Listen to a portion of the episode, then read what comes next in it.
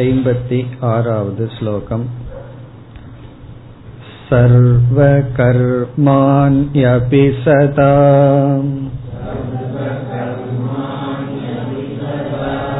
कुर्वाणो मद्व्यपाश्रयः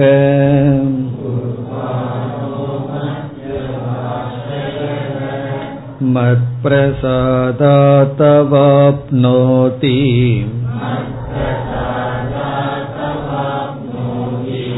शाश्वतं पदमव्ययम्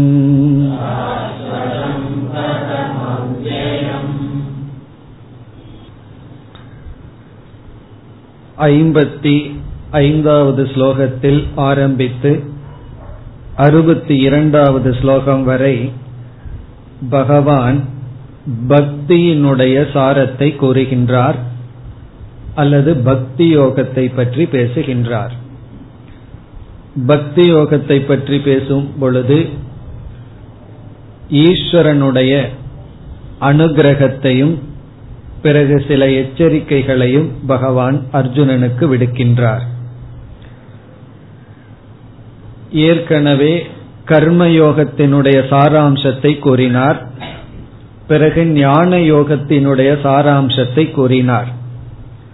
அப்படி கூறும் பொழுது முக்கியமாக நிதித்தியாசனம் என்ற சாதனையை எடுத்துக்கொண்டார் நிதித்தியாசனம் என்ற ஒரு சாதனை வெற்றிகரமாக அமைய வேண்டும் என்றால் வேறு என்ன சாதனைகள் உடன் செல்ல வேண்டும் அவைகளையும் கூறினார். விவிக்த சேவி லக்வாசி என்றெல்லாம் கூறினார்.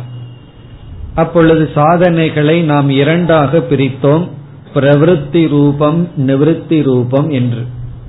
சமுதாய சேவை செய்தல் யாத்திரை செய்தல் யாகங்கள் செய்தல் கர்ம யோகம் இவைகளெல்லாம் பிரவருத்தி ரூபமான சாதனைகள். பிறகு மனப்பக்குவம் வரும் பொழுது நிவிருத்தி ரூபமான சாதனைகளை எடுத்துக்கொள்ள வேண்டும். நம்மை தனிமைப்படுத்திக் கொள்ளுதல் மௌனமிருத்தல் உபவாசம் இவைகளெல்லாம் உலகத்திலிருந்து நம்மை விலக்கிக் கொண்டு நம்மிடத்திலேயே இருக்கின்ற சில சாதனைகள். இங்கு நிதித்தியாசனத்தில் நிவிருத்தி ரூபமான சில சாதனைகளை பகவான் உபதேசித்து பிறகு இறுதியாக பக்தியை பற்றி பேசி பக்தியினுடைய சாரத்தை கூறி முடிவுரை செய்ய போகின்றார். அதில் பக்தியை முதலில் இரண்டாக நாம் பிரிக்கின்றோம். ஒன்று சாத்திய ரூபம் இனி ஒன்று சாதனா ரூபம். சாத்திய ரூப பக்தியையும் பகவான் கூறினார். யார் நிதித்தியாசனம் வரை சாதனை செய்து நிதித்தியாசனத்தையும் முடித்துள்ளார்களோ அவர்கள் மத் பக்திம் லபதே பராம் என்று ஐம்பத்தி நாலாவது ஸ்லோகத்தில் கூறினார். என்னிடத்தில் பக்தியை அடைகிறார்கள் என்று சொன்னார். அதாவது பக்தியை அடைதல் என்பது லட்சியம். பகவானிடத்தில் முழுமையான பக்தி அடைதல் என்பதை இலக்காகி விடுகின்றது. அது சாத்திய ரூபமான பக்தி. பக்தியே நம்முடைய இலக்கு. நாம் அடைய வேண்டித்ததே பக்தி தான் அப்பொழுது நாம் பார்த்தோம் அந்த பக்தியை அடைய முடியாமல் இப்பொழுது இருப்பதற்கு காரணம் நம்முடைய அன்பானது நம்முடைய விருப்பமானது ஈஸ்வரனை தவிர மற்ற இடங்களில் வியாபித்துள்ளது.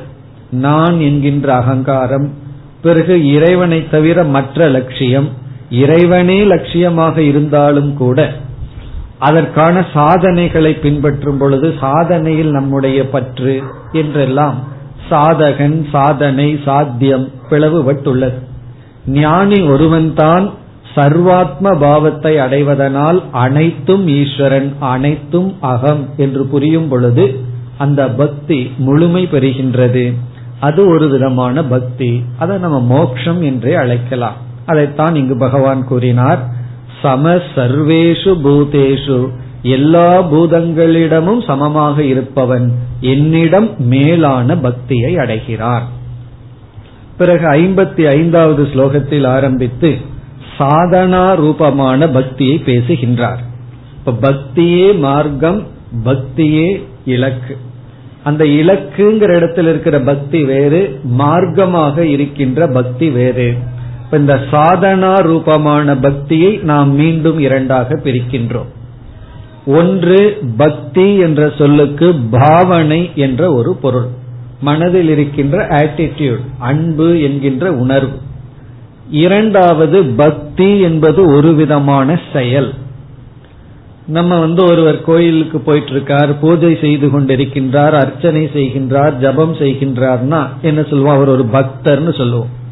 ஒருவர் சமுதாய சேவை செய்து கொண்டிருக்கின்றார் அல்லது சாஸ்திரம் படிச்சிட்டு இருக்கார்னா அவருக்கு பக்தர்ங்கிற வார்த்தையை நம்ம கொடுக்க மாட்டோம். இதிலிருந்து நம்ம எதன் அடிப்படையில் பக்தன்கிற வார்த்தையை பயன்படுத்துகிறோம்? ஒரு குறிப்பிட்ட செயல் செய்தால் பக்தன் குறிப்பிட்ட செயல் செய்யவில்லை என்றால் அவர் ஞான யோகினோ அல்லது கர்ம யோகினோ சொல்கின்றோம். இப்ப இந்த இடத்தில் செயல் பக்தி என்ற அர்த்தத்தில் பயன்படுத்தி உள்ளோம். இப்ப அப்படி ஒரு பொருள் உண்டு. இனி ஒரு பொருள் பாவனை ஆட்டிடியூட் இப்ப பாவனை பக்தி என்றால் இந்த பக்தி என்பது எல்லா படித்துறைகளிலும் இருக்கின்றது.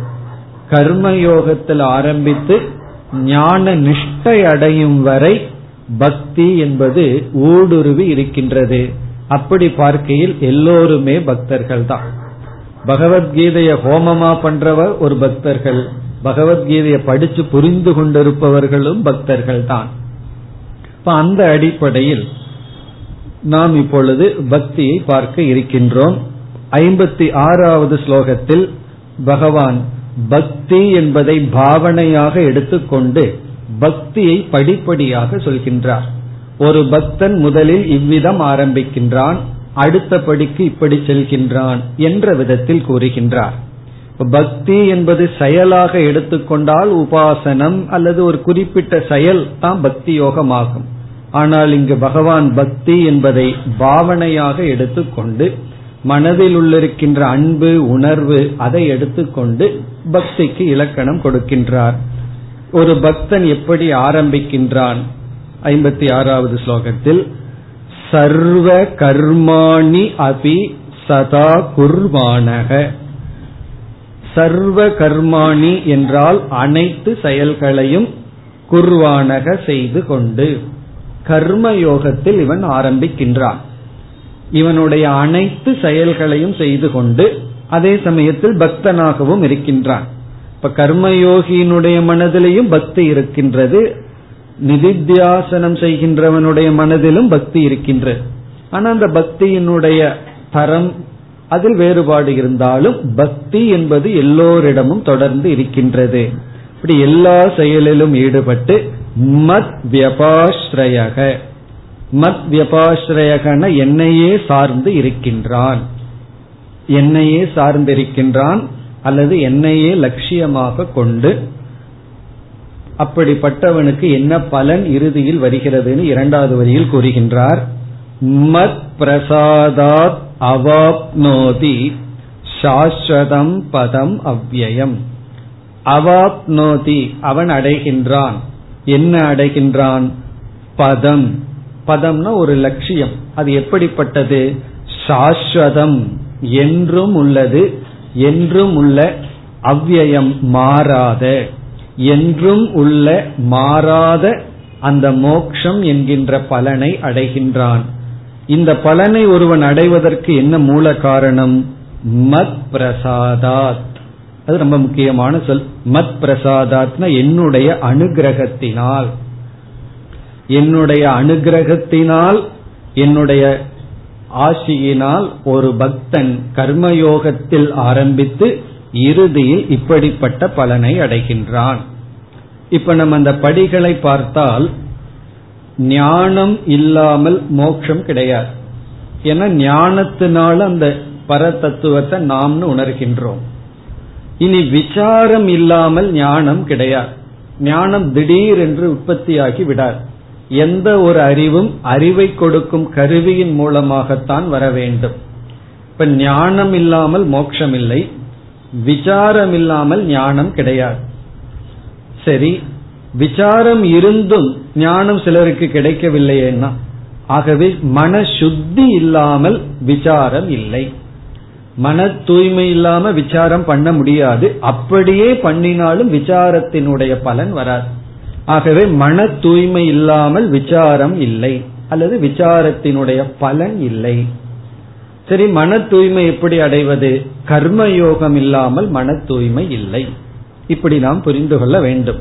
இப்ப கீழிருந்து மேல போனோம்னா கர்மயோகம் இல்லாமல் மன தூய்மை இல்லை மன தூய்மை இல்லாமல் விசாரம் இல்லை. விசாரம் நடைபெற்றாலும் விசாரத்தினுடைய பலன் இல்லை. பிறகு விசாரம் இல்லாமல் ஞானம் இல்லை ஞானம் இல்லாமல் மோட்சம் இல்லை இவைகள் தான் படி. இப்ப இந்த படியில வந்து ஆரம்பத்தில் இருப்பது கர்ம யோகம் அதைத்தான் ஐம்பத்தி ஆறாவது ஸ்லோகத்தில் பகவான் கூறியுள்ளார். பிறகு ஆரம்பத்திலிருந்து கடைசி வரை நம்ம வந்து பக்தியை விடக்கூடாது ஈஸ்வரனுடைய அனுகிரகத்தை விடக்கூடாது. அந்த பிரார்த்தனையை விடக்கூடாது. பகவானுடைய அனுகிரகமும் பக்தியும் முதல் படியிலிருந்து இறுதி படி வரை வேண்டும். இப்ப இறுதி படியை தாண்டிட்டா வேண்டாமான்னு கேட்டா வேண்டாம் தான். காரணம் இறுதி படி தாண்டி நம்ம எங்க போய் இருக்கிறோம்னா அது ஈஸ்வரன் தான். அங்க பகவானை நம்மையும் பிரிக்க முடியாது. அங்கு பகவான் வேறு நான் வேறுங்கிறது கிடையாது. அந்த நிலை வரை இறைவனுடைய அனுகிரகமும் பக்தியும் மிக மிக முக்கியம். அதனாலதான் பகவான் வந்து பதினெட்டாவது அத்தியாயமே சாரத்தை கூறுகின்ற அத்தியாயம். அதுலேயும் ஒவ்வொன்று சாரத்தை கூறி கடைசியில பக்தியினுடைய சாரத்தை கூறி தான் முடிவுரை செய்கின்றார். இந்த அறுபத்தி ரெண்டாவது ஸ்லோகத்தோட சாரத்தினுடைய சாரமும் முடிவடைகின்றது. அதற்கு பிறகு வேறு சில கருத்துக்கள் வருகின்றது.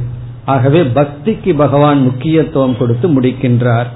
இனி மேலும் சாதனைகளை பகவான் குறிப்பிடுகின்றார். பக்தி என்ற தலைப்பில் ஐம்பத்தி ஏழாவது ஸ்லோகம் चेतसा सर्वकर्माणि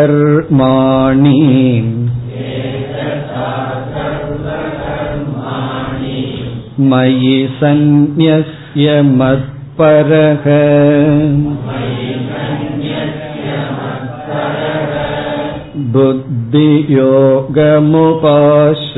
உத்ய மச்சித்த சததம் பவ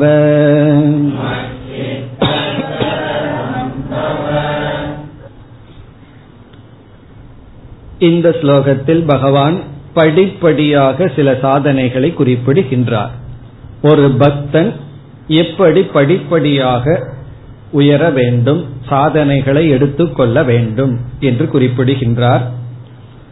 முதல் படி சேதசா சர்வ கர்மாணி மயி சந்நிய அதாவது நாம் அதிகமாக கூறி வருவது வழக்கம் இறைவனுக்கு அர்ப்பணம் பண்ணு இது பகவானுக்காக செய்கின்றேன் இறைவனுக்கு அர்ப்பணம் பண்ணி செய்ய வேண்டும் என்றெல்லாம் நம்ம சொல்லுவோம். இது கடவுளுக்காக செய்கின்ற செயல் அப்படின்னு எல்லாம் சொல்லுவோம். அந்த தத்துவத்தை இங்கு பகவான் விளக்குகின்றார். அர்ப்பணம் என்றால் என்ன? என்ற கேள்விக்கு பதில் இங்கு வருகின்றது. அர்ப்பணம்ங்கிறது என்ன? சேதசா. சேதசா என்றால் மனதினால். மனதினால் அப்படின்னு சொன்னா விவேக புத்தியா அறிவினால். பிளஸ் பாவனையா ஆட்டிடியூட் அறிவினாலும் உணர்வினாலும். ரொம்ப முக்கியமான கருத்து இங்க பகவான் சொல்ற. சும்மா பகவானுக்கு அர்ப்பணம் பண்ற அர்ப்பணம் பண்றேன்னு சொல்லிட்டு இருக்கிறமே அர்ப்பணம்னா எதை நம்ம அர்ப்பணம் பண்றோம்? என்றால் எது அர்ப்பணம்? அதை இங்கு விளக்குகின்றார். நம்முடைய அறிவினாலும் பாவனையினாலும் சர்வ கர்மாணி அனைத்து செயல்களையும்.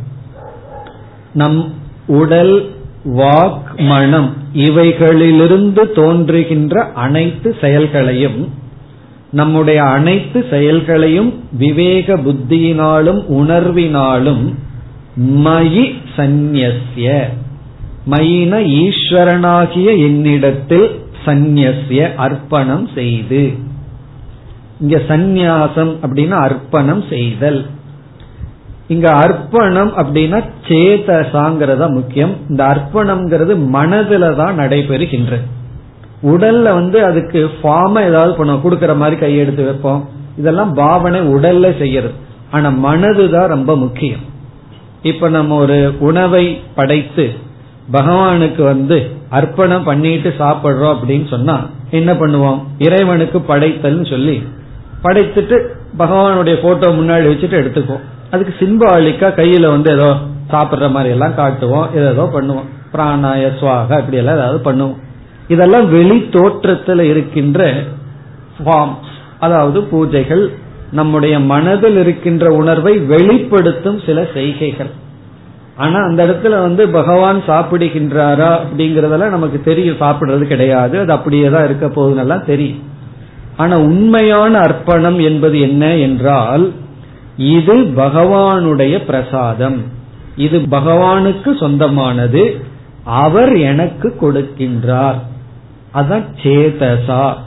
நம்ம ஒவ்வொரு செயலும் பகவானுக்கு கொடுக்கின்றேன்னு சொன்னா இது பகவானுக்கு கொடுக்கப்பட்டது என்பதனுடைய பொருள் அதனுடைய விளைவு பகவானுடைய பிரசாதம் என்ற ஒரு பாவனை ஒரு ஆட்டிடியூட் அதனால வந்து நம்ம வந்து கையிலேயோ அல்லது வாயிலேயோ சொல்றது அர்ப்பணம் அல்ல அறிவினால் அர்ப்பணம் செய்தல்.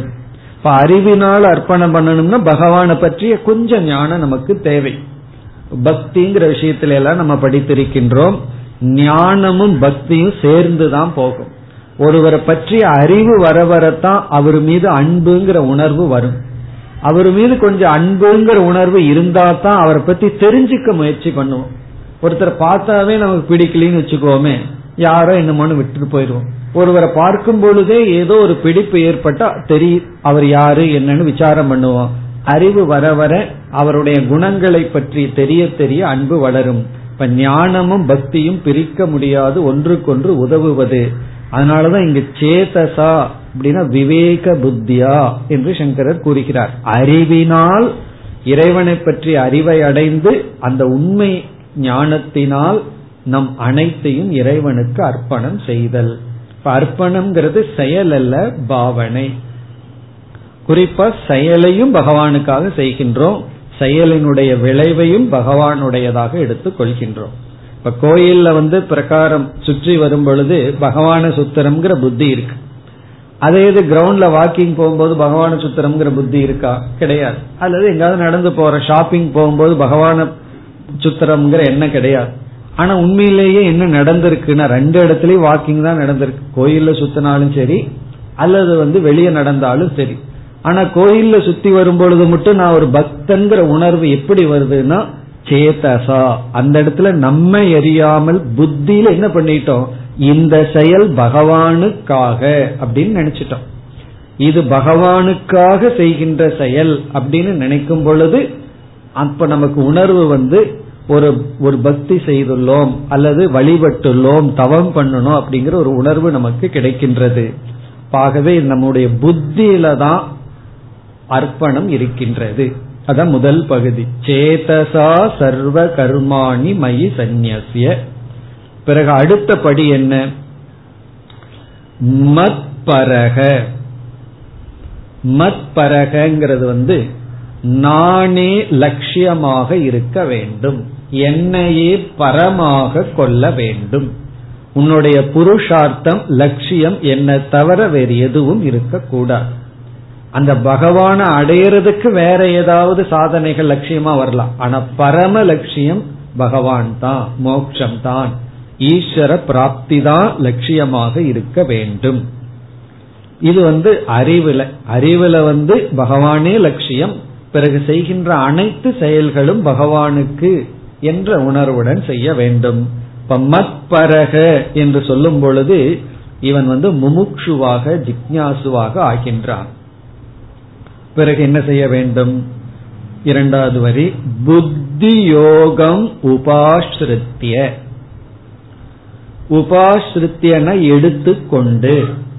இவன் எதை எடுத்துக்கொள்ள வேண்டும்? புத்தி யோகம் இங்க வந்து பகவான் கர்ம யோகத்திற்கு கொடுக்கின்ற புதிய பெயர் புத்தி யோகம் இங்க புத்தி யோகம் இஸ் ஈக்வல் டு கர்ம யோகம் கர்ம யோகத்தையும் இவன் எடுத்துக்கொள்ள வேண்டும். ஏன் பகவான் கர்ம யோகத்திற்கு புத்தி யோகம்னு பெயர் கொடுக்கிறார்னா கர்ம யோகம்ங்கிறது வந்து புத்தியினாலதான் நிர்ணயிக்கப்படுகின்ற ஒரு செயல் வந்து இது கர்மமா கர்ம யோகமான்னு நிர்ணயிக்கிறது நம்முடைய அறிவு தான் செயல் அதுவே தான் ஆனா நிர்ணயிப்பது நம்முடைய அறிவு. நம்ம வீட்டுல நம்முடைய கடமையை செய்யறோம். ஏதோ செஞ்சாகணுமே அப்படின்னு ஒரு வெறுப்புடன் செஞ்சா அது கர்மம். ஆனா அதுவே இது ஈஸ்வரன் எனக்கு கொடுத்த கடமை. இந்த கடமையை செய்வதுங்கிறது ஈஸ்வரனுக்கு செய்கின்ற வழிபாடு என்ற உணர்வுடன் செய்யும் பொழுது அது கர்மயோகம் ஆகின்றது அதே செயல்தான். ஆனால் செய்கின்ற பாவனை செய்கின்ற உள் நோக்கம் அதனால பகவான் வந்து புத்தி யோகம் என்று குறிப்பிடுகின்றார். கர்மயோகம்னா உடல் செஞ்சா அது கர்மம். ஆனா புத்தி தான் அது காமிய கர்மமா நிஷ்காமிய கர்மமானு மாற்றுகின்றது. ஆகவே புத்தி யோகத்தை எடுத்துக்கொண்டு கர்ம யோகத்தை எடுத்துக்கொள்ள வேண்டும். பிறகு அடுத்தது என்ன? மச்சித்தக சததம் பவ. பவன இவ்விதம் நீ இருப்பாயாக. சததம் எப்பொழுதும். மச்சித்தக. என்னையே நினைத்து கொண்டு. உன்னுடைய சித்தத்துல நானே இருப்பேனாக. எப்போ நம்முடைய சித்தத்துல பகவான் இருப்பார்? அல்லது எது நம்முடைய சித்தத்துல இருக்கும் என்றால் எது நமக்கு லட்சியமோ அதுதான் நம்முடைய சித்தத்துல இருக்கும். இந்த சித்தத்துல இருத்தன்னா இருபத்தி நாலு மணி நேரம் அல்லது விழித்து கொண்டிருக்கின்ற நேரம் அனைத்துலயும் அதே எண்ணம் இருக்கணுங்கிறது பொருள் அல்ல. அந்த எண்ணம் உள் மனதுக்குள்ள இருந்து கொண்டே இருக்கும். அந்த உள் மனதுக்குள்ள எது இருக்கோ அதன் அடிப்படையில நம்ம எரியாம நம்முடைய செயல்கள் எல்லாம் அமைந்து கொண்டு இருக்கும். மச்சித்தகனா என்னை பற்றியே நீ நினைத்து கொண்டு இருக்க வேண்டும். இது ஒரு விதமான உபாசனை. இது பக்தி யோகம் ஆகின்றது கர்மயோகமும் பக்தி யோகம்தான் இந்த இடத்துல எப்பொழுதுமே என்னை பற்றி நீ நினைத்து கொண்டிரு. அப்படி நினைத்து கொண்டிருக்க வேண்டும் என்றால் முதல் வரியில மத் பரக நான் லட்சியமாக வேண்டும் அப்ப என்ன படிகள்? செய்கின்ற அனைத்து செயல்களையும் இறைவனுக்காக அர்ப்பணம் செய்து அந்த ஈஸ்வரனையே லட்சியமாக கொண்டு கர்மயோகத்தை எடுத்துக்கொண்டு எப்பொழுதும் பகவானுடைய சிந்தனையிலேயே இருக்க வேண்டும். இப்படிப்பட்டவனாக துவம் பவ நீ இருக்க வேண்டும். இப்ப இந்த இடத்துல ஒரு அட்வைஸும் வருது. அதே சமயத்துல வந்து பகவான் வந்து படிகளையும் சொல்கின்றார். குறிப்பா இந்த இடத்துல பக்தியை மனதில் வைத்துக் கொண்டு பேசுகின்றார். யார் மீது நமக்கு அன்பு இருக்குமோ அவர்களைத்தான் நம்ம மனசு இயற்கையா நினைச்சிட்டு இருக்கும். இந்த உணர்வுக்கும் அறிவுக்கும் ரொம்ப முக்கியத்துவம் இருக்கு. ஒருவர் மீது ரொம்ப வெறுப்பு வந்தாலும் மனசு அவர்களையே நினைச்சிட்டு இருக்கும் ஒருவர் மீது அன்பு வந்தாலும் மனசு அவர்களையே நினைச்சிட்டு இருக்கும் அப்போ மனம் எந்த விஷயத்தையே நினைத்து கொண்டிருக்கும்னா எந்த உணர்வு உள்ள ஆழ்ந்திருக்கோ அந்த உணர்வினால் தூண்டப்பட்டு நினைச்சிட்டு இருக்கும் இப்ப இங்க வந்து பக்தி அன்புங்கிற உணர்வை பகவான் மீது நம்ம வச்சு பழகிவிட்டால் பகவானை நினைக்கிறது கஷ்டம் அல்ல அது இயற்கையாக நடந்து கொண்டே இருக்கும். பகவானை மறக்கிறது தான் கஷ்டமா இருக்கு. எப்பொழுதுனா அந்த பக்திங்கிறது நமக்குள் இருந்தால். சில பேர் கொஞ்சம் வேதாந்தம் படிச்சுட்டு நான் தான் ஞானியாச்சே நான் தான் ஞான யோகத்தில் இருக்கிறேனே பக்தி எல்லாம் எதற்கு? என்று விட்டு விடுவார்கள். இங்க பக்தினா வெளி தோற்றத்துல கோயிலுக்கு போறதோ அல்லது சில சில விதமான வெளிப்பாடோ அல்லது வேஷங்களோ நாம் கூறவில்லை. இங்க பக்திங்கிறது பாவனை ஆட்டிடியூட் அன்பு அதுதான் ரொம்ப முக்கியம். இனி மேலும் பகவான் பேசுகின்றார். ஐம்பத்தி எட்டாவது ஸ்லோகம். மச்சித்த சர்வதுர்காணி.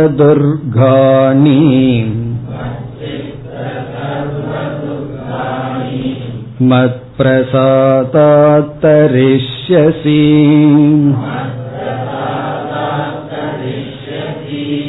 अत चेत्त्वमहङ्कारात् न श्रोष्यसि विनङ्क्ष्यसि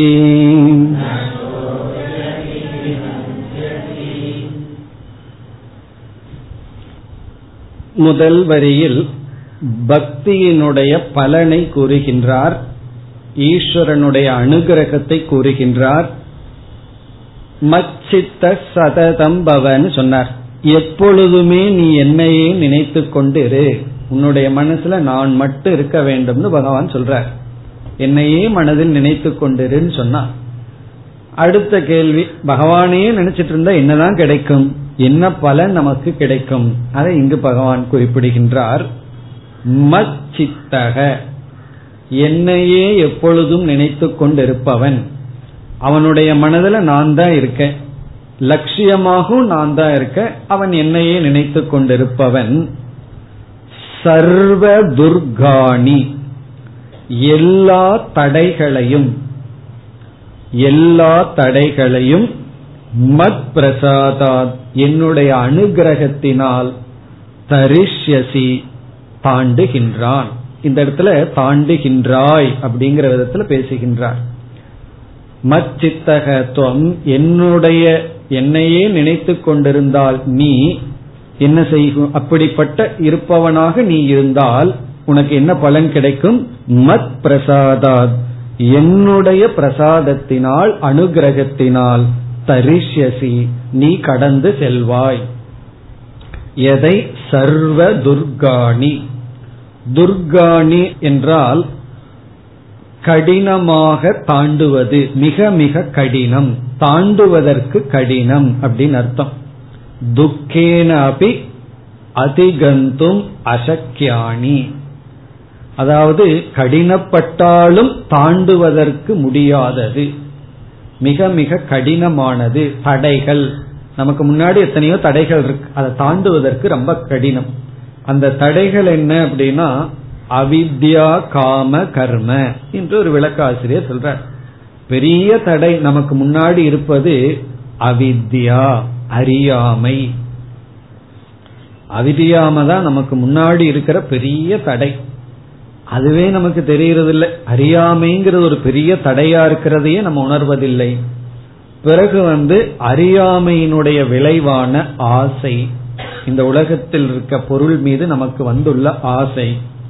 பிறகு வந்து செயல் மீது உள்ள ஆசை. ஒருவருக்கு வந்து எல்லா பொருளும் இருக்கும் பணம் இருக்கு எதை வேணாலும் வாங்கலாம். ஆனா அவனால சும்மா இருக்க முடியுமா? ஏதாவது ஒரு செயல்ல ஈடுபட்டு கொண்டு இருக்க வேண்டும் என்ற ரஜோகுணம். அப்படி இவைகளெல்லாம் தான் நமக்கு பெரிய தடையாக இருக்கின்ற. ஒரு காலத்துல நம்ம என்ன நினைப்போம்? போக பொருள்கள் கிடைக்கிறதுக்கு தான் தடை இருக்குன்னு நினைச்சிட்டு இருப்போம். உலகமே அப்படிதான் நினைச்சிட்டு இருக்கு இன்பத்தை அனுபவிக்கிறதுக்கான பொருள் கிடைக்கிறதுக்கு தடையா இருக்கு. அதனால பகவான் கிட்ட போய் என்ன கேட்பாங்க தெரியுமோ நான் வந்து இந்த பொருளை அடையணும் அதற்கு தடையை நீக்கி கொடுங்க அப்படின்னு கேட்பார்கள். அதாவது பணத்தை அடையணும் பதவி அடையணும் ப்ரமோஷன் அடையணும் அப்புறம் இன்பத்தை கொடுக்கிற நல்ல வீட்டை அடையணும் சுகத்தை அடையணும்னு சொல்லி இன்பத்துக்கு தடையை நீங்கணும்னு தான் எல்லாம் எல்லாம் பகவானை வழிபட்டு கொண்டு இருக்கிறார்கள் இந்த முமுக்ஷுக்கு என்ன தடை தெரியுமோ? பொருள் மீது நான் இன்பத்தை அடையணுங்கிற ஆசை தான் எனக்கு தடையா இருக்குன்னு உணர்ந்துள்ளான். அவன் இடத்துல கொண்டு போய் பொருளை கொடுத்தா பகவான் கொடுக்கிறாருன்னு வச்சுக்கோமே அது அவனுக்கு வந்து பகவான் கொடுத்த அனுகிரகம் அல்ல. அவனுக்கு எது அனுகிரகமா தேவைப்படுதுன்னு சொன்னா பொருள் மீது இருக்கின்ற ஆசை பொருளை வேண்டான்னு மனசு சொல்ல விரும்புது ஆனா விட முடியாம பிடிச்சிட்டு இருக்கான். அப்ப அவனுடைய ஆசை என்ன தெரியுமோ? எல்லா பொருளும் நம்ம மனசிலிருந்து விலக வேண்டும். எல்லா போக பொருள்களும் போக இச்சையும் நம்மிடம் இருந்து செல்ல வேண்டும்ங்கிறது அவனுடைய விருப்பம். அப்படி செல்லாம ஆசை குடிக்கொண்டிருக்கே அதுதான் தடை. இதுவே நமக்கு தெரிவதில்லை. எது தடைங்கிறதே நம்ம புரிஞ்சுக்கிறதுக்கு ரொம்ப காலம் ஆகின்றது. இது இப்படி இருக்க இந்த உலக மக்கள் எல்லாம் என்ன செய்கிறார்கள் தெரியுமோ? எது நமக்கு உண்மையா தடையா இருக்கோ அதுக்கு தடை வரும்போது சந்தோஷமா தான் இருக்கணும். இப்ப எத்தனையோ பொருளை போகத்துக்கு ஆசைப்பட்டு போகத்துல மூழ்கணும்னு போறோம். அதுக்கு பகவான் தடை கொடுக்கிறார். அதுக்கு பகவானுக்கு நன்றி சொல்லணும். ஆனா பகவான் கிட்ட நம்ம என்ன பண்றோம்? அதுக்கு தடை கொடுக்காதுன்னு சொல்லிட்டு இருக்கோம். எனக்கு போக பொருள்கள் எல்லாம் வேணும். அதுக்கு தடை கொடுக்காதுன்னு பகவான் கிட்ட வேண்டிட்டு இருக்கோம். பகவான் உண்மையிலேயே அப்ப அனுகிரகம் பண்ணிட்டு இருக்கார். இவனுக்கு எதுக்கு போகத்தை கொடுத்து இவனை மூழ்கணும்? தடை கொடுக்கலான்னு கொடுத்தா பகவான் கிட்ட போய் நீ எனக்கு இந்த தடையை கொடுக்காதுன்னு கேட்டுட்டு இருக்கோம். ஆனா மூக்ஷு என்ன பண்றான்? கொஞ்சம் எல்லாத்தையும் விட விட அந்த போக பொருள்கள்லாம் முன்னாடி வந்து நின்றுட்டு இருக்கும். அதுதான் இவனுக்கு பெரிய தடை. அவைகள் நீங்க வேண்டும் என்றால் மத் பிரசாதாத் என்னுடைய அனுகிரகத்தினாலதான் முடியும் என்று பகவான் கூறுகின்றார். சர்வ துர்காணின அனைத்து விதமான தடைகளும். தடைகள்லேயே பெரிய தடை வந்து நம் மனதில் இருக்கின்ற ஆசை மனதில் இருக்கின்ற அஜானம் அறியாமையும் ஆசையும் தான் பெரிய தடை. அந்த தடையை நீக்கணும் அப்படின்னா நான் தான் வந்தாகணும்னு பகவான் சொல்றார். இந்த லோக்கல் தேவதைகளை எல்லாம் லோக்கல் ஏஜென்சி எல்லாம் வச்சுட்டு இந்த தடைகளை எல்லாம் நீக்க முடியாது. என்னுடைய அனுகிரகத்தினால மட்டும்தான் இந்த தடையை நீக்க முடியும். ஏழாவது அத்தியாயத்திலே சொல்லியிருக்கார் மம மாயா துரத்தியா என்னுடைய மாயை வந்து மிக மிக கடினம். உன்னுடைய சேலஞ்சை எல்லாம் என்னுடைய மாயை கிட்ட வச்சுக்காதன்னு சொல்ற நீ உலகத்துல எதை வேணாலும் சாதிச்சிருக்கலாம் வெற்றி அடைஞ்சிருக்கலாம். இங்க வரும்பொழுது தீன பாவத்துடன் வா. நான் ஒன்றுமே அற்றவன் எனக்கு எந்த சக்தியும் அற்றவன்கிற ஒரு எண்ணத்துல வா. அடைந்த அனைத்து வெற்றிகளையும் நீ வந்து தனியா தள்ளி வச்சுட்டு வான்னு பகவான் சொல்ற. அப்படி மத் பிரசாதா என்னுடைய பிரசாதத்தினால் மட்டும்தான் தடைகளாக இருக்கின்ற அனைத்து கஷ்டங்களையும் என்னுடைய அனுகிரகத்தினாலதான் நீ வந்து தாண்டி செல்ல முடியும். இப்ப பகவானுடைய பிரசாதம்னு என்ன அர்த்தம்? அதாவது ரெண்டு பலம் இருக்கு. ஒன்னு நமக்கு அகங்காரத்துக்குன்னு ஒரு பலம் இருக்கு. பல முறை சொல்றோம்ல என்னால முடியாதது என்ன? நான் சாதிச்சிருவேன். என்னால முடியும் அந்த ஈகோ இருக்கே. அதுக்கு ஒரு ஒரு தனி ஸ்ட்ரென்த் இருக்கு. பகவானுடைய பிரசாதம் அப்படின்னா அந்த ஈகோனுடைய ஸ்ட்ரென்த் போறதுதான். என்னால முடியாது பகவானுடைய அனுகிரகத்தினாலதான் முடியுங்கிற ஒரு உணர்வு. அப்படி ஒருவன் அந்த உணர்வுடன் ஒன்றை அடைந்தால் அந்த அடைந்த நிமித்தமான கர்வம் மானித்துவம் தம்பித்துவம் எல்லாம் வர அகங்காரத்தினுடைய சக்தியில எதை அடையிறமோ அதனோட சைடு எஃபெக்டா கர்வம் எல்லாம் வந்துடும் ஆனா பகவானுடைய அனுகிரகத்தினால அடையப்பட்டதுன்னு உணரும் பொழுது அந்த லட்சியம்தான் உண்மையான லட்சியம். ஆகவே இங்க பகவான் வந்து எப்பொழுதுமே நம்ம பகவான நினைச்சிட்டு இருக்கணுங்கிற கருத்தையும் அப்படி நினைத்து கொண்டு பக்தியுடன் இருப்பவர்கள் கண்டிப்பாக தடையை தாண்டி செல்கிறார்கள். மற்றவர்கள் வந்து என்ன செய்கிறார்கள்? பகவான் வந்து நல்லதை கொடுத்தாலும் வேண்டாம் எனக்கு தடையை கொடுன்னு கேட்டுக்கொண்டு இருப்பார் ஆனா இவர்கள் வந்து தடையை தாண்டி செல்கிறார்கள். இது வந்து முதல் வரியில. இனி இரண்டாவது வரியில பகவான் வந்து ஒரு எச்சரிக்கை போடுறார். இந்த ஸ்லோகத்திலும் இனிமேல் வருகின்ற ஒரு சில ஸ்லோகங்களிலும் கொஞ்சம் அப்படியே மிரட்டி பார்க்கிறார் அர்ஜுனனுக்கு. ஒரு எச்சரிக்கை விடுகின்றார். என்ன எச்சரிக்கை?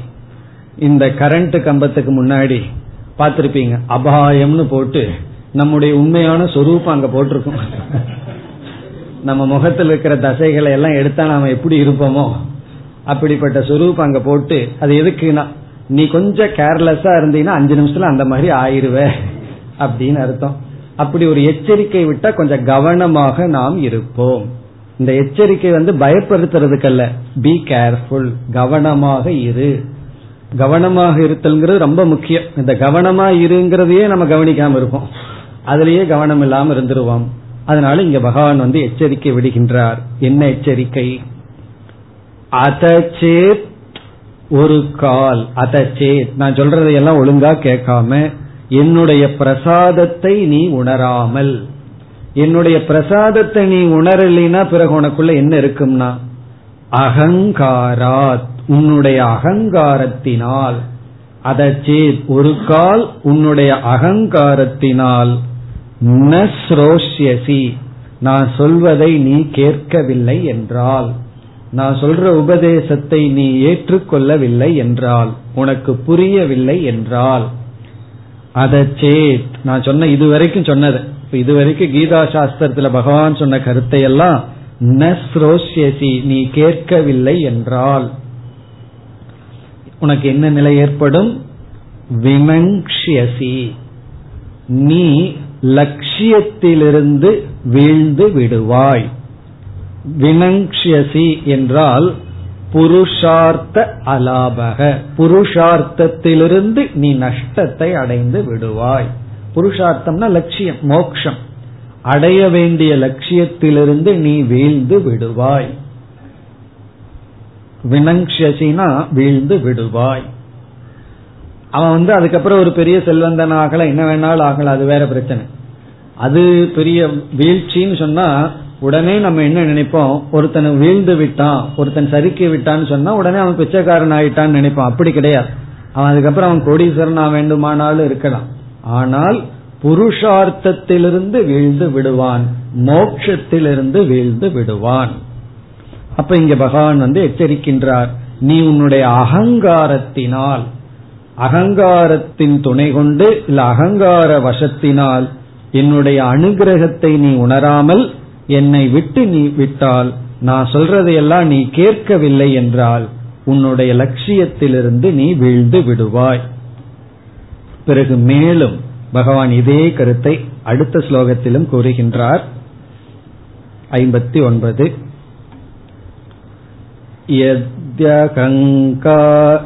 यद्यहङ्कारमाश्रित्य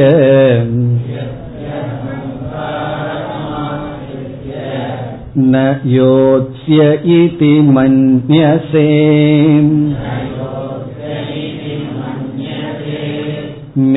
मित्यैष व्यवसायस्ते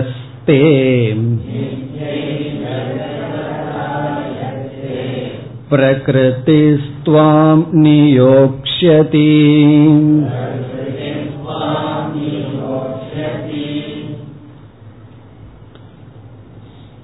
மீண்டும் இங்கு பகவான் எச்சரிக்கையை விடுகின்றார் அப்படி எச்சரிக்கை விடும் பொழுது ஒரு அறிவையும் இங்கு அர்ஜுனனுக்கு பகவான் கொடுக்கின்றார்.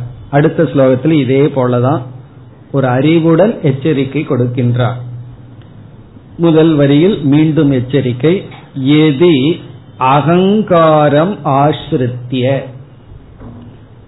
ஒரு கால் அகங்காரத்தை நீ கையாண்டு அகங்காரத்தையே சார்ந்து அகங்காரம் ஆசிரித்திய உன்னுடைய அகங்காரத்தையே சார்ந்து அதையே பின்பற்றி ந யோத்ஸ்யே இது மன்யசே.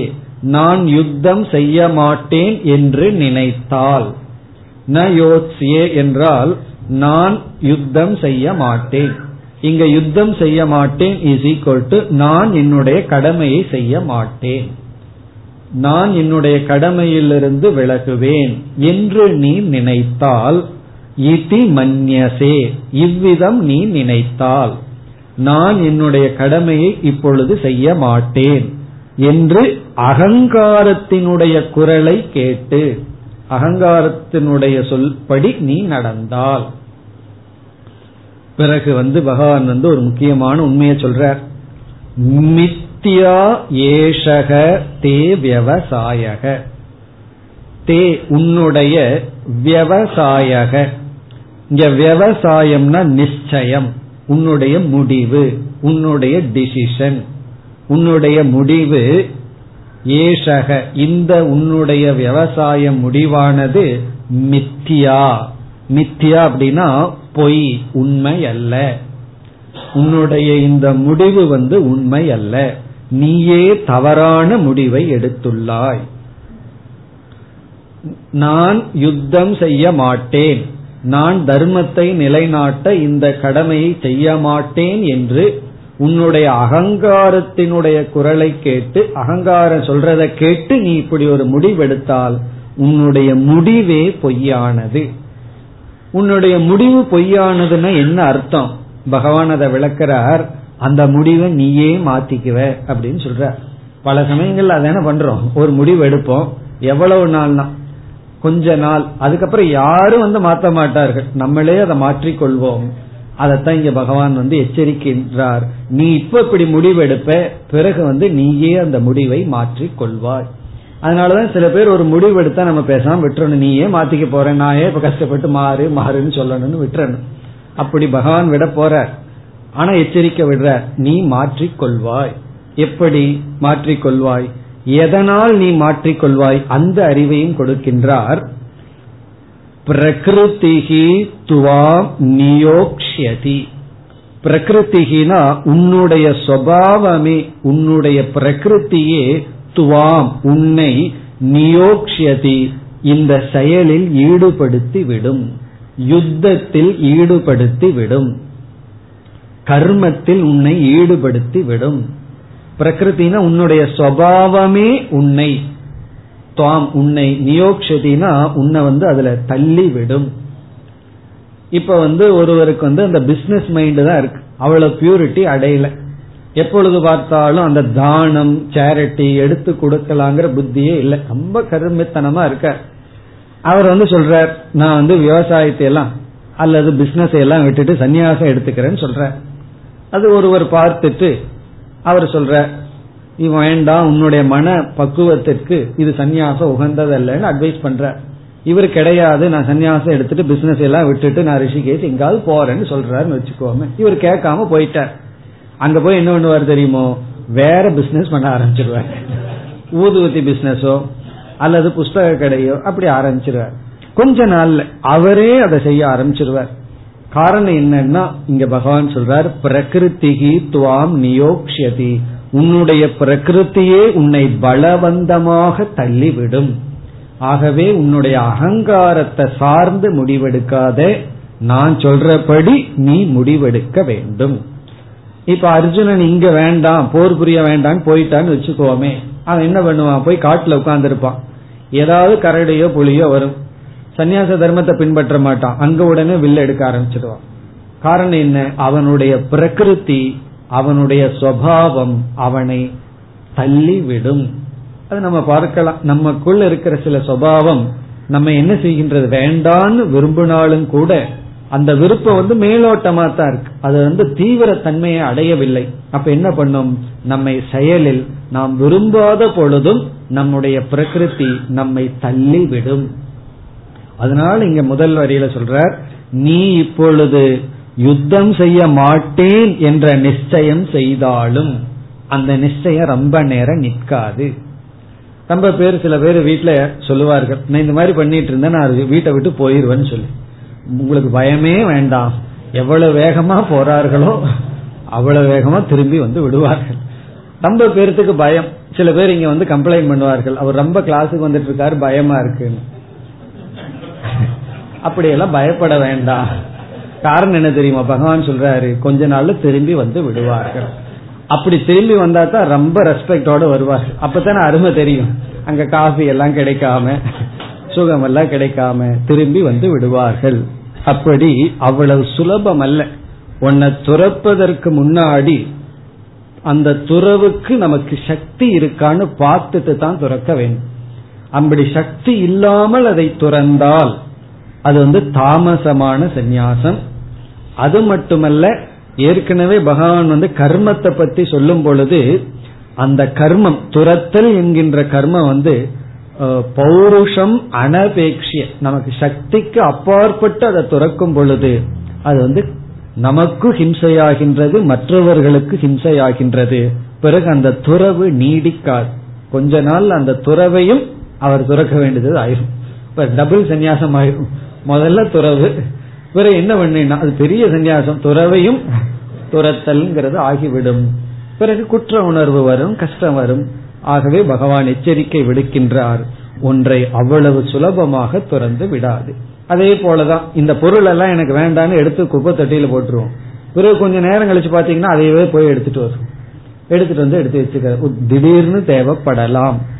குப்பை தொட்டியில போடுறதுக்கு முன்னாடி யோசிச்சுட்டு போடணும்.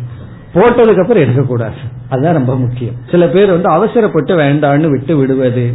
அதைத்தான் இங்க எச்சரிக்கின்றார். அகங்காரம் ஆசிரித்திய உன்னுடைய அகங்காரத்தை பலமாக கொண்டு நான் யுத்தம் செய்ய மாட்டேன் என்று நீ நிச்சயம் செய்தால் உன்னுடைய நிச்சயமே பொய் அப்படின்னு பகவான் சொல்ற கொஞ்சம் யோசிச்சு பார்த்தோம்னா நமக்கு இந்த இதில் இருக்கிற ஒரு நுண்ணியமான கருத்து விளங்கும்.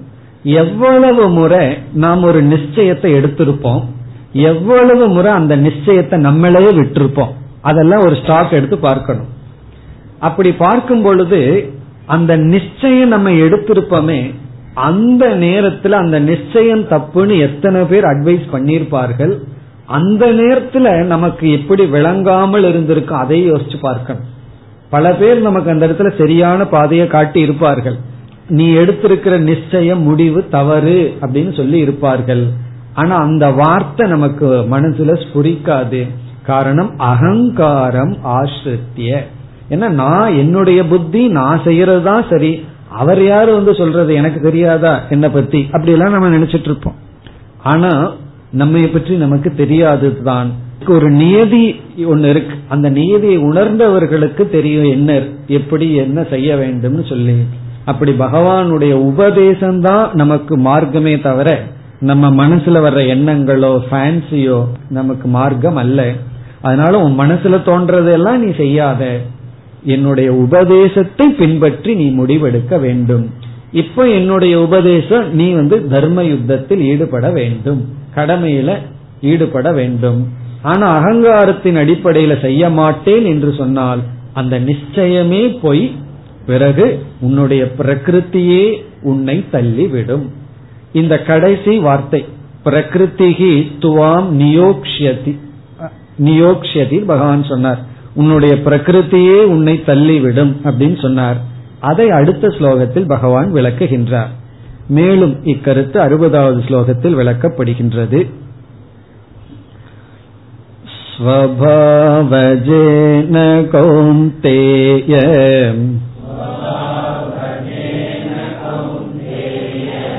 निबद्धस्वेन कर्मणा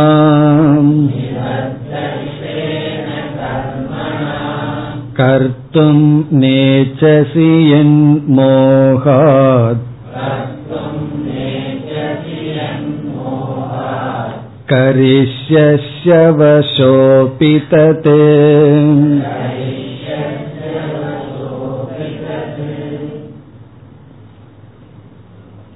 இந்த ஸ்லோகத்தில் பகவான் ஒரு சாமான்யமான நியமத்தை குறிப்பிடுகின்றார் ஒரு காமன் ரூல் ஜெனரல் ரூல் சாமான்யமான நியமம் அந்த நியமம் என்ன என்றால் ஒவ்வொரு மனிதர்களும் ஜீவர்களும் அவர்களுடைய சுவாவத்தினாலேயே அவர்கள் கட்டுண்டு இருக்கின்றார்கள். ஒவ்வொருவருக்கும் ஒவ்வொரு தனிப்பட்ட ஒரு கேரக்டர் சுவாவம்னு இருக்கின்றது அதன்படிதான் அவர்கள் வளர வேண்டும். அதில்தான் அவர்கள் வந்து ஒரு வளர்ச்சி கிடைக்கும். அந்த சுவாவத்தை நம்ம கட் பண்ணக்கூடாது. அந்த அந்த சுவாவப்படிதான் இருக்க வேண்டும். அந்த சுவாவத்தினாலேயே அவர்கள் கட்டுண்டு இருக்கின்றார்கள். சுவாவத்தை விட்டு விலகி போக முடியாது. அதாவது என்ன சொல்றார் பகவான்? ஒவ்வொரு மனிதனுக்கு இண்டிவிஜுவாலிட்டின்னு ஒன்னு இருக்கு. தனித்தன்மைன்னு ஒன்னு இருக்கு. நம்ம விருப்பப்படி இனி ஒருத்தனை வந்து செயல்படணும்னு இருக்கக்கூடாது. அவர்களுடைய விருப்பப்படி சுவாவப்படி தான் நடக்க வேண்டும். இப்ப இந்த இடத்துல என்ன கருத்துன்னு சொன்னா ஒருவனுடைய சுவாவம் தர்மத்திற்கு உட்பட்டிருந்தா கண்டிப்பா அந்த சுவாவத்தை பின்பற்றித்தான் ஆக வேண்டும். அந்த சுவாவம் அதர்மமான சுவாவமாக இருந்தால் அதை கண்டிப்பாக மாற்ற முயற்சி செய்ய வேண்டும். என்னுடைய சுவாவப்படி இருக்கேன் நான் வந்து எதையுமே சம்பாதிக்க மாட்டேன். திருடித்தான் சாப்பிடுவேன் அதை நம்ம மாத்தித்தான் ஆகணும். சுவாவம் தர்மத்துக்கு முரண்பட்டு இருந்தா கண்டிப்பா அந்த சுவாவத்தை மாற்றுறதுக்கான முயற்சியில் ஈடுபட வேண்டும். ஆனா அந்த சுவாவம் தர்மத்துக்கு உட்பட்டு இருந்தால் அந்த சுவாவத்தை நம்ம மாற்றக்கூடாது. மாற்ற முயற்சி செய்தால் அது தவறு. அந்த சுவாவத்தின் வழியாக சென்றுதான் நம்மை நம்ம பக்குவப்படுத்த வேண்டும். ஒவ்வொருவருக்கும் ஒவ்வொரு குணங்கள் இருக்கின்ற ஒருவருக்கு செயல்படலாங்கிற குணம் இருக்கு ஒருத்தருக்கு எப்பொழுதும் படிக்கலாங்கிற குணம் இருக்கும் ஒவ்வொருத்தருக்கு ஒவ்வொரு குணம். அந்தந்த குணத்தின் வழியாக சென்றுதான் அவர்களை அவர்கள் பக்குவப்படுத்திக் கொள்ள வேண்டும். இப்ப என்ன தவறு நடக்கலாம் என்றால் ஒருவர் இனி ஒருவரை பார்த்து அவருடைய சுவாவப்படிதான் நானும் இருக்கணும் அப்படிங்கிற ஒரு எண்ணம் வரலாம். இனி ஒருவருடைய நல்ல குணத்தை பார்த்து அந்த நல்ல குணம் எனக்கு வரணும்னா அது சரிதான். ஆனா தர்மத்துக்கு உட்பட்ட சுவாவத்தை இனி ஒருத்தரை பார்த்து அதுபடிதான் நானும் இருக்கணும்னு நினைச்சு அப்படியே பின்பற்றும் பொழுது தவறு ஏற்படுகின்றது. அவரவர்கள் அவரவர்களுடைய சுவாவப்படிதான் வளர வேண்டும். அதனாலதான் பார்த்தீங்கன்னா ஒரு ஞானி இனி ஒரு ஞானி மாதிரி இருக்கவே மாட்டார். ஒவ்வொரு ஞானியும் ஒவ்வொரு விதத்தில் இருப்பார்கள். ஒவ்வொரு சுவாவத்துடன் இருப்பார்கள். இப்ப வந்து ரமண மகரிஷி எப்படி இருந்தார்? அவர் திருவண்ணாமலை விட்டு போகவே கிடையாது.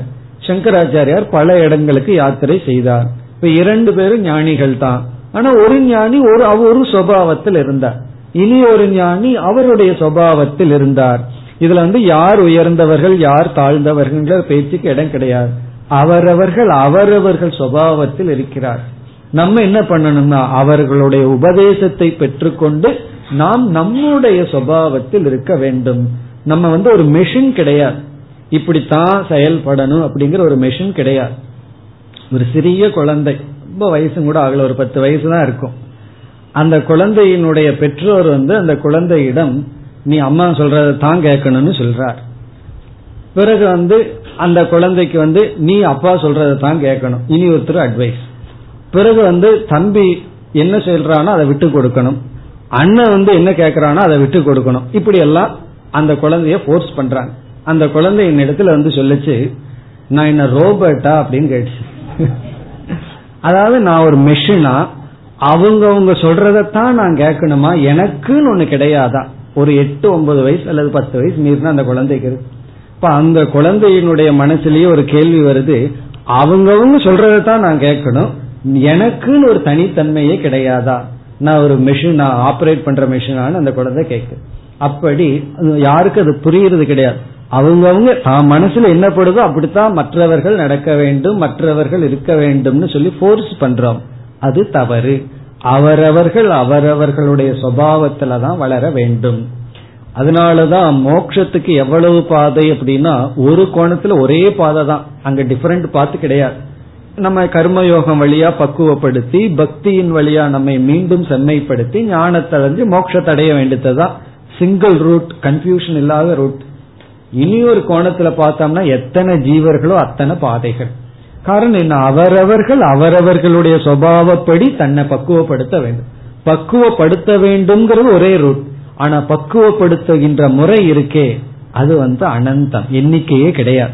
அப்படி அவரவர்கள் அவரவர்களுடைய சுவாவத்திலேயே கட்டுண்டிருக்கின்றார்கள். கட்டுண்டிருக்கின்றார்கள் அதை விட்டு போக முடியாது. இப்ப நம்ம வந்து நம்முடைய சுவாவத்தை நன்கு உணர்ந்து எப்படி நம்ம முகத்தை கண்ணாடியில பார்க்கிறோமோ அப்படி நம்ம மனசையே நம்ம பார்த்து என்னுடைய சுவாவம் என்ன? எதை நான் செய்ய வேண்டும்? எதற்கு எனக்கு சக்தி இருக்கு? எதற்கு எனக்கு சக்தி இல்லை?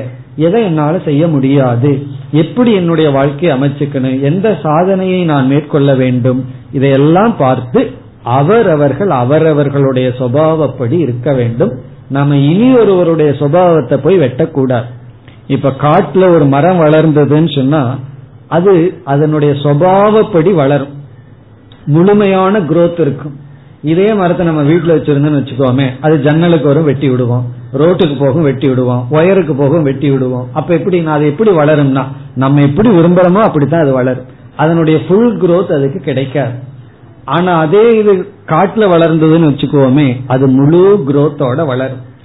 அந்த மரமும் கூட எங்க வளர்ந்தாலும் ஆரம்ப காலத்துல அதுக்கு ஒரு பாதுகாப்பு தேவைப்படுது. அந்த பாதுகாப்புக்கு வந்து காட்டுல எல்லாம் சில முட்செடிகளே பாதுகாப்பா அமைஞ்சிரும். வேற சில மிருகங்கள் எல்லாம் வந்து மான் மத்தைகள்லாம் சாப்பிட முடியாம அந்த சிறிய செடியை சுத்தி முள் செடிகள் இருந்து அதுவே பாதுகாப்பா இருந்து அதுக்கப்புறம் அது வளர்ந்து போயிடும் நம்ம வந்து இங்க ஒரு மரத்தை வளர்த்தினோம்னா ஒரு ட்ரம்ம வச்சு ஒரு பாதுகாப்பு கொடுக்கறோம். அதே போல எந்த ஒரு இன்ஸ்டிடியூஷனுமே நம்ம பாதுகாக்கிறதுக்கு ஆரம்பத்துல பயன்படுகின்றது. அதற்கு பிறகு அவரவர்கள் அவரவர்களுடைய சுவாவப்படி வளரணும். இல்ல நான் கடைசி வரைக்கும் ஒரு இன்ஸ்டிடியூஷன்லயே சார்ந்து இருப்பேன்னு சொன்னா அந்த இன்ஸ்டிடியூஷன்ங்கிறது கத்திரிக்கோள் மாதிரி. ஒரு ஸ்டேஜுக்கு மேல நம்ம விட்டு. நீ இங்க போகாதே இந்த பேச்சுக்கு போகாத அங்க போகாத இங்க போகாதன்னு நம்மையே வரையறைப்படுத்தும். இப்ப நம்ம நம்மளுடைய உண்மையான முன்னேற்றம் தேவை அப்படின்னு சொன்னா ஆரம்ப காலத்துல சார்ந்திருந்து பிறகு நாம் நம் வழியில் செல்ல வேண்டும். இது கரெக்டா பேலன்ஸ் பண்ணணும். இருக்கிறது ஒரு வழின்னு வேற சொல்றீங்க. உங்களுக்குன்னு ஒரு வழி வேற சொல்கிறீர்கள்னா அந்த ஒரு வழிங்கிறது ஒரு வழி இருக்கு. அதாவது நம்மை தூய்மைப்படுத்தணும் ஒரு வழி மனதை ஒருமுகப்படுத்தணுங்கிற ஒரு வழி பிறகு ஞானம் விசாரம்ங்கிறது வழி. ஆனா எப்படி தூய்மைப்படுத்துவது? ஒருவர் சொல்ற நான் சொல்ற மாதிரிதான் தூய்மைப்படுத்தணுங்கிறது கிடையாது. அவரவர்களுக்கு எப்படி தூய்மைப்படுத்த முடியுமோ ஏன்னா ஒவ்வொருத்தருக்கும் ஒவ்வொரு பலகீனங்கள் அதற்கு தகுந்த மாதிரி நம்மை நாம் வைத்துக் கொள்ள வேண்டும். அதைத்தான் இங்கு பகவான் குறிப்பிடுகின்றார். ஸ்வபாவஜேன கௌந்தேய நிபத்த ஸ்வேன கர்மணா. கௌந்தேய ஹே அர்ஜுனா நிபத்தக ஒவ்வொருவனும் கட்டுப்பட்டு இருக்கின்றார்கள் அதிலிருந்து விலகி போக முடியாதுன்னு பகவான் சொல்றார். எதனால்? ஸ்வேன கர்மனா தன்னிடம் இருந்து உருவாகின்ற செயல்களில் இருந்து அவர்கள் அதை செஞ்சுதான் ஆவார்கள். தன்னிடம் இருந்து உருவாகின்ற செயல்களிலிருந்து யாரும் விடுபட்டு செல்ல முடியாது. பிறகு அந்த செயல்கள் எதன் அடிப்படையில் உருவாகின்றது? ஸ்வபாவஜேன. ஸ்வபாவம்னு சம்ஸ்காரங்கள் வாசனைகள். அவரவர்களுடைய வாசனைகள் சம்ஸ்காரங்கள். அதிலிருந்து தோன்றுகின்ற தன்னிடமிருந்து வருகின்ற செயல்களிலால் அவர்களே கட்டுப்பட்டிருக்கிறார்கள். அதனால என்ன அப்படின்னா அந்த சுவாவத்தை கண்டுபிடிச்சு சில சமயம் நம்முடைய சுவாவம் ஒன்னா இருக்கும். அந்த நேரத்துல மோகத்துல நம்ம சுவாவம் தெரியாம நாமளே நமக்கு ஆப்போசிட்டா சில முடிவெடுப்போம். இப்ப நமக்குள்ள உண்மையான சுவாவம் ஒன்னு இருக்கு. அந்த சுவாவத்தை உணராம அதற்கு எதிராக ஒரு முடிவெடுத்தால் அது எவ்வளவு ஒரு பெரிய டேஞ்சர் அது பகவான் இங்கு குறிப்பிடுகின்றார். அதாவது மோக வசத்தினால் உன்னையே நீ உணராமல் உன்னுடைய வாசனை சம்ஸ்காரம் சக்தி நமக்கு எவ்வளவு திறன் இருக்கு இதை உணராமல் நீ தவறான முடிவெடுத்தால் என்னாகும்? கர்த்தும் நேச்சசி என் மோகாத். எது எந்த ஒரு கடமையை மோகாத் மோகவசப்பட்டு கர்த்தும் ந இச்சசி. செய்வதற்கு நீ தயாராக இல்லை என்றால் எந்த ஒரு செயலை மோக வசத்தினால் இப்பொழுது நீ செய்ய மாட்டேன் என்று சொல்கின்றாயோ பிறகு நீ என்ன செய்வாய்? தது கரிஷ்யசி அவசக அபி. அந்த செயலை அவசக உன்னுடைய வசமில்லாமல் கரிஷ்யசி நீ மீண்டும் செய்ய போகின்றாய். நீ திரும்ப அதையே செய்வாய். நீ எதை செய்ய மாட்டேன்னு சொல்றையோ அதையே நீ செய்வாய். உன்னுடைய பிராமிச வந்து மற்றவங்க உடைக்க மாட்டார்கள். நீயே உடைத்து விடுவாய். ஆகவே கடைசி அட்வைஸ் என்ன? உன்னுடைய அகங்காரத்தை கேட்காத அகங்காரத்தினுடைய பேச்சுப்படி நடக்காத என்னுடைய உபதேசப்படி நீ உன்னை நடத்திக்கொள். அதுதான் இங்கு கருத்து. மேலும் அடுத்த வகுப்பில் தொடர்வோம். ॐ पूर्णमधः पूर्णमिधम् पूर्णात् पूर्णमुदच्छते पूर्णस्य पूर्णमादाय पूर्णमेवावशिष्यते ॐ शान्ति शान्ति शान्तिः